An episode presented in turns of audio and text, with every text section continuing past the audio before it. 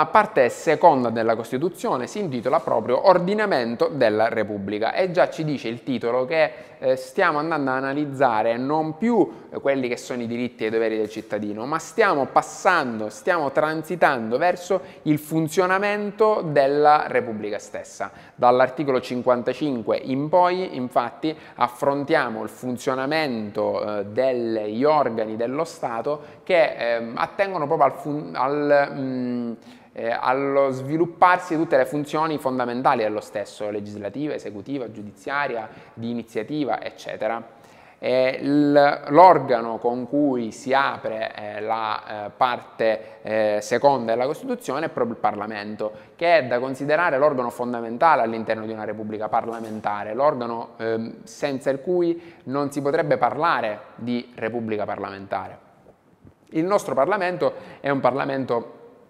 peculiare nelle caratteristiche perché è un organo complesso a struttura bicamerale, è composto da due rami che sono la Camera dei Deputati e il Senato della Repubblica e tale bicameralismo è detto perfetto. È detto bicameralismo perfetto perché entrambe le Camere hanno i medesimi poteri e le medesime attribuzioni. I padri costituenti scelsero nell'assemblea questa formula, eh, piuttosto rigida, probabilmente preoccupati di evitare una nuova deriva autoritaria. Infatti un doppio grado di valutazione su ogni provvedimento garantisce una disamina più attenta e assicura il massimo pluralismo possibile.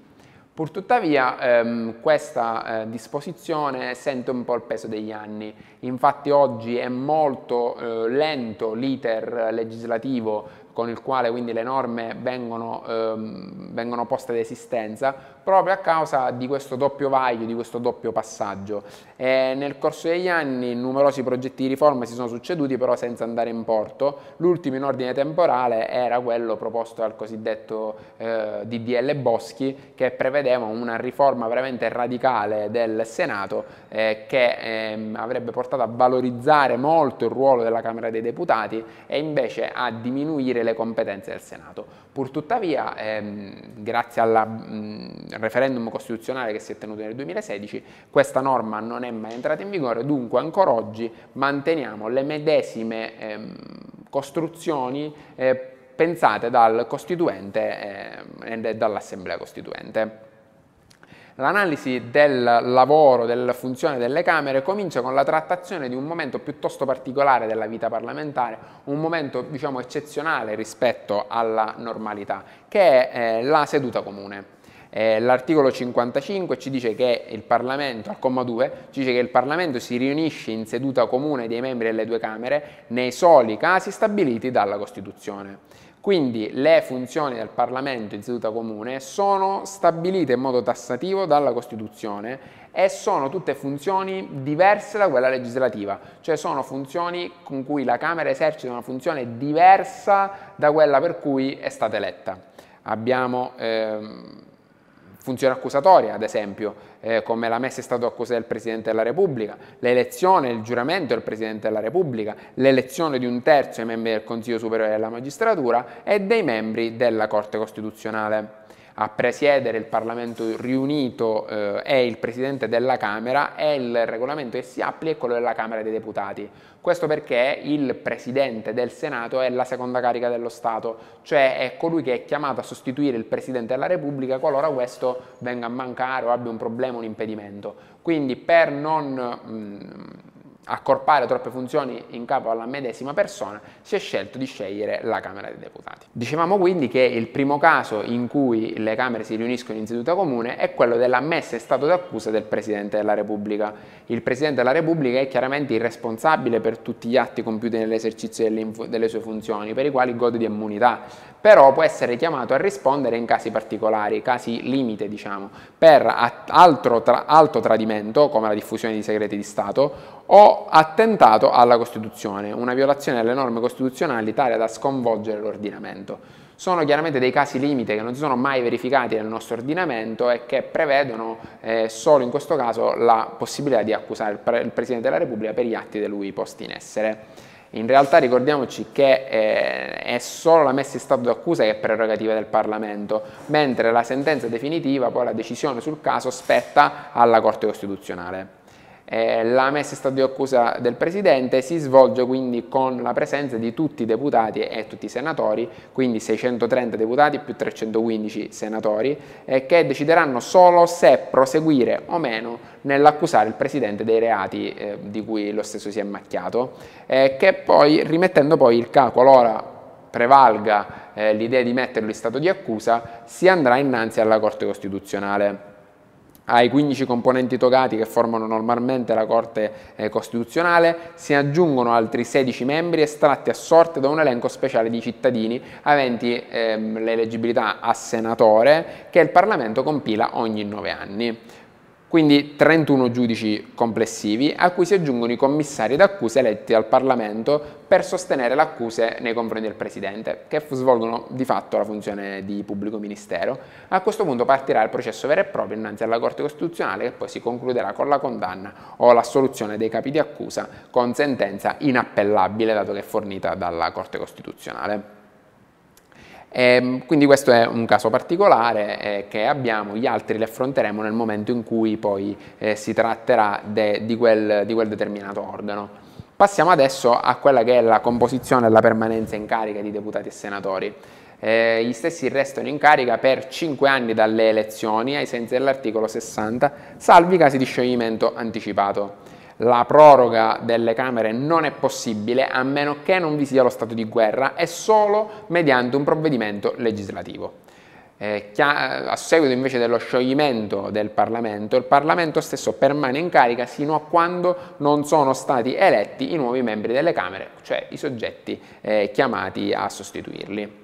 Abbiamo già detto che le Camere hanno una composizione diversa, infatti abbiamo 630 deputati e 315 senatori, cui vanno aggiunti eh, i ehm, senatori a vita. Eh, I senatori a vita sono quei senatori non eletti democraticamente ma nominati dal capo dello Stato in un numero massimo di 5 eh, tra cittadini che hanno illustrato la patria per altissimi meriti in campo sociale, scientifico, artistico e letterario sono senatori a vita anche i presidenti emeriti della Repubblica, cioè eh, i presidenti della Repubblica alla cessazione del loro incarico.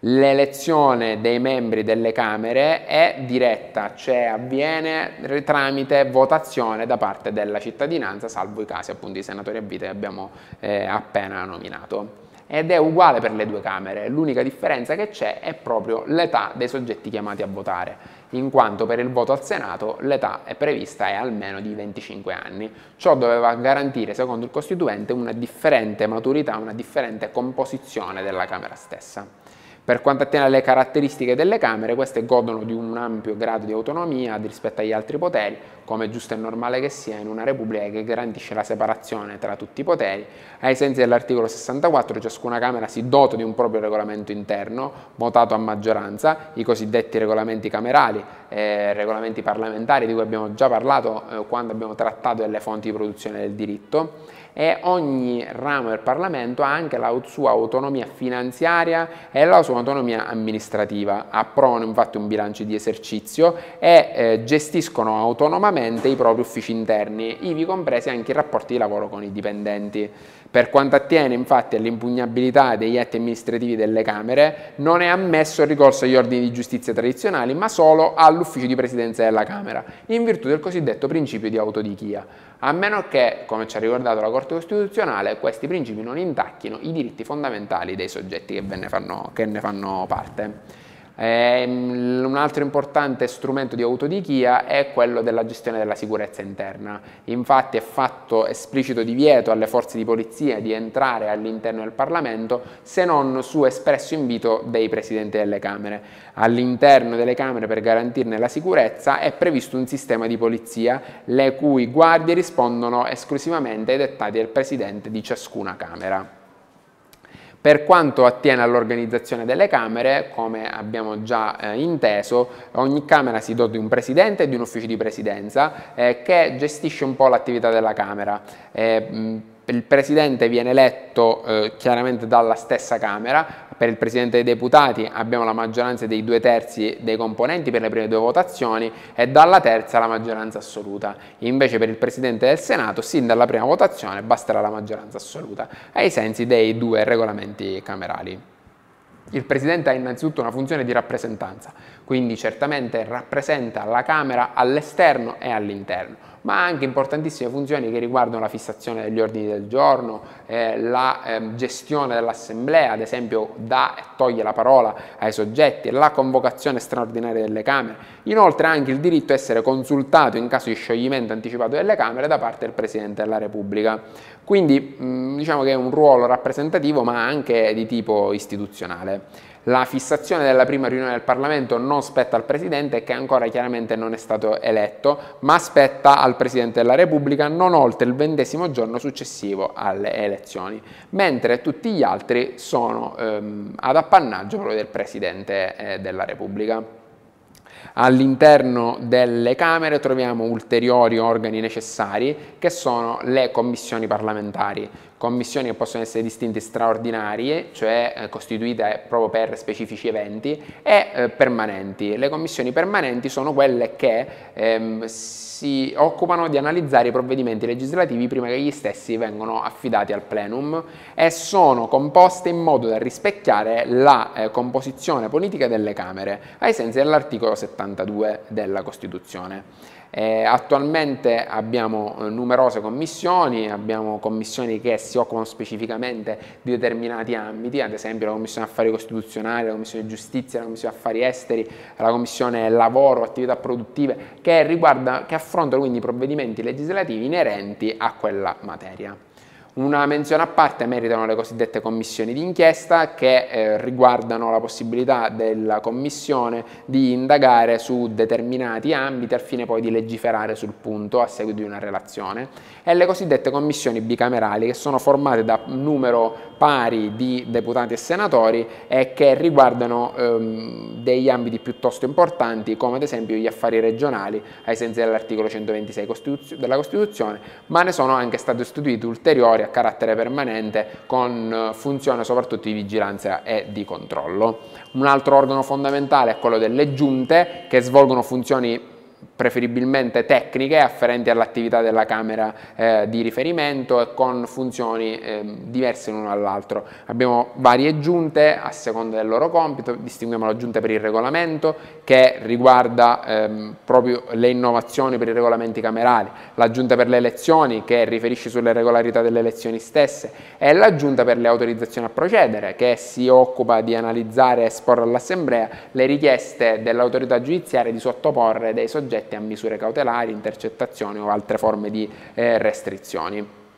Infine, ultimo organo necessario è quello dei gruppi parlamentari, cioè organi necessari del Parlamento che sono associazioni di deputati e senatori che sono stati eletti nel medesimo gruppo politico e che vanno a piazzarsi in un'ala determinata del Parlamento, ehm, i gruppi parlamentari in modo da rispecchiare diciamo, loro, ehm, il loro significato politico, diciamo, destra, sinistra, a seconda del partito. Eh, tutti coloro i quali non intendono fissare una preferenza che deve essere fatta all'atto dell'insediamento vanno a inserirsi nel cosiddetto gruppo misto eh, è possibile creare un nuovo gruppo a patto che ci siano almeno 10 componenti, ma in realtà è permesso anche a gruppi di eh, portata inferiore eh, di eh, formare un gruppo interno ehm, nel caso in cui vi sia un'appartenenza a un partito politico ben preciso e un, una modalità di esercitare l'azione politica ben precisa.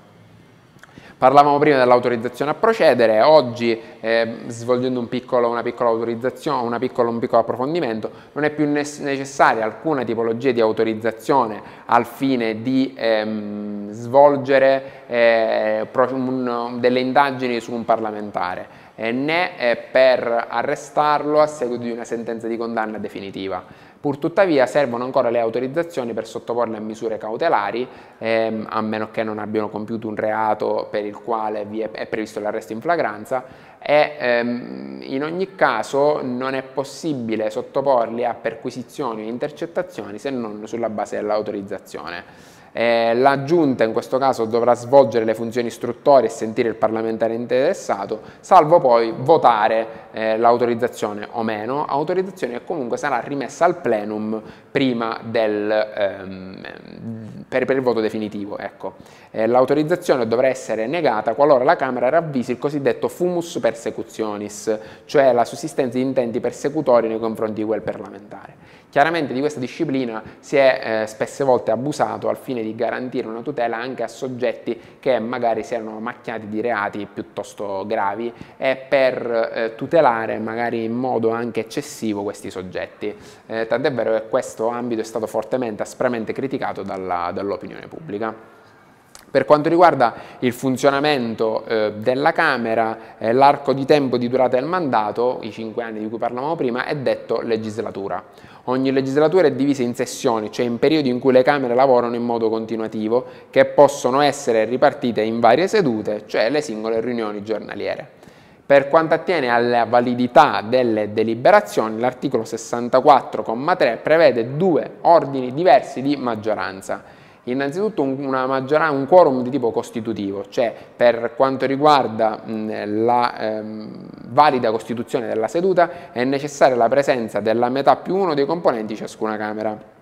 Infine, al fine di deliberare efficacemente, è necessaria la maggioranza dei presenti, cioè la maggioranza semplice. A questi principi si fa eccezione tutte le volte in cui la legge o la Costituzione richiedono delle maggioranze più elevate, quindi delle maggioranze qualificate. Si pensi ad esempio alle leggi di revisione costituzionale o alle leggi di amnistia o di indulto. Per quanto riguarda le modalità di voto abbiamo due differenti modalità di voto che è il voto segreto e il voto palese a secondo di eh, come è previsto dal regolamento parlamentare. In linea generale eh, le, lo scrutinio è sempre palese per le leggi finanziarie, per le leggi di bilancio e per tutti i provvedimenti collegati e ha lo scopo di obbligare il parlamentare a assumersi la responsabilità politica della propria decisione, ehm, mentre ad esempio il voto è segreto per l'elezione del Presidente della Repubblica eh, perché si ritiene che ogni parlamentare debba ehm, garantirsi un momento di riservatezza in quel caso. Eh, chiaramente il voto palese limita l'intervento dei cosiddetti franchi tiratori, cioè coloro che discostandosi dalla linea di partito nel segreto dell'urna possono determinare una crisi di governo con il loro voto contrario. Ehm, infine, prima eh, di eh, parlare di quelle che sono le mh, caratteristiche di funzionamento del Parlamento, eh, dobbiamo accennare alle ehm, prerogative dello status di parlamentare. Ogni membro del Parlamento rappresenta la nazione e esercita le sue funzioni senza vincolo di mandato, ci dice l'articolo 67. È un precetto di valore fortemente simbolico che significa che nessuno può essere obbligato a votare in un determinato modo, neanche da parte del partito di riferimento. Quindi, a prescindere dal partito in cui, io sono stato eletto, poi io rispondo solo ai miei elettori e solo politicamente, quindi nel momento in cui ci saranno nuove elezioni ma sono libero di votare, di esprimere il mio voto secondo coscienza, quindi non posso essere obbligato eh, a votare in un determinato modo né tantomeno a dimettermi qualora non voti secondo quello che eh, detta il partito. Questo è un principio fondamentale, il divieto di mandato imperativo, è ciò che differenzia la nostra Repubblica parlamentare da tante altre forme di governo in cui ehm, è necessario quindi dimettersi dal ruolo qualora si voglia discostarsi dall'indicazione del partito. Eh, i parlamentari che esercitano ehm, tale diritto quindi non possono, essere, ehm, non possono essere espulsi dal Parlamento stesso, semmai possono essere espulsi dal partito di riferimento, ma eh, certamente eh, non dal Parlamento stesso. Questo se da un lato è una norma certamente garantista, eh, dall'altro può cagionare con più facilità una crisi di governo e una crisi interna al partito perché di fatto il soggetto una volta che viene eletto è inamovibile da quella posizione finché permane eh, il, eh, la legislatura. Eh, il successivo articolo 68 garantisce invece il cosiddetto principio di insindacabilità, in base al quale i membri del Parlamento non possono essere chiamati a rispondere delle opinioni espresse e dei voti dati nell'esercizio delle loro funzioni. È necessario quindi che i parlamentari non eh, godano di immunità per le opinioni espresse, purché stiano esercitando la loro funzione, purché ci sia quindi un nesso funzionale tra la critica espressa e l'attività svoltasi nell'aula.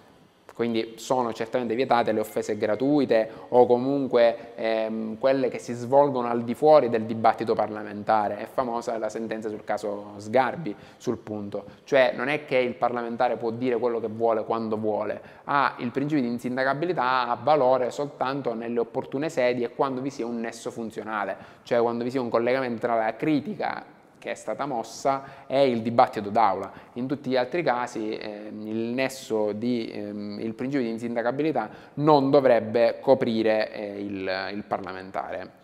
L'articolo 69 infine stabilisce che, ai componenti delle Camere, componenti delle Camere spetti un'indennità fissata dalla legge Ehm, questa indennità è prevista dal legislatore proprio perché voleva permettersi a tutti la possibilità di accedere all'interno eh, del Parlamento, quindi di esercitare una carica pubblica, una carica politica, anche a soggetti non abbienti. Eh, chiaramente oggi è molto criticata questa norma perché permette al Parlamento di autodecidere il proprio stipendio e di decidere anche ehm, tutta una serie di privilegi che sono fortemente osteggiati all'opinione pubblica, come il, famoso, il famosissimo vitalizio eh, per, eh, dei quali godono tutti i soggetti che sono stati eletti parlamentari e che sono eh, rimasti in carica per un tot di tempo. Nonostante l'ampio dibattito, attualmente sembra che non si possa apportare alcuna modifica. La modifica recentemente apportata è stata eh, caducata eh, dalla mancata votazione decisiva eh, nel, diciamo, all'atto finale eh, del, del, provvedimento. Quindi attualmente ancora oggi sussistono questo strumento e sussistono anche i vitalizi.